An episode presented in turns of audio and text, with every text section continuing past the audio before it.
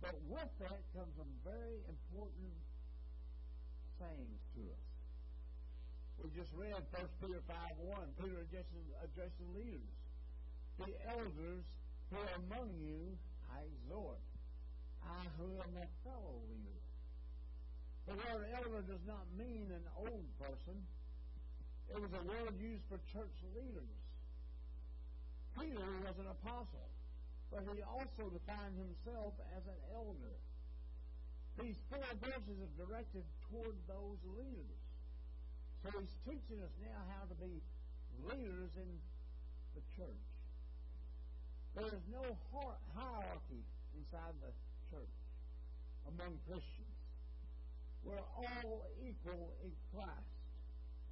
But people, when we need someone to lead a position, always seem to step forward.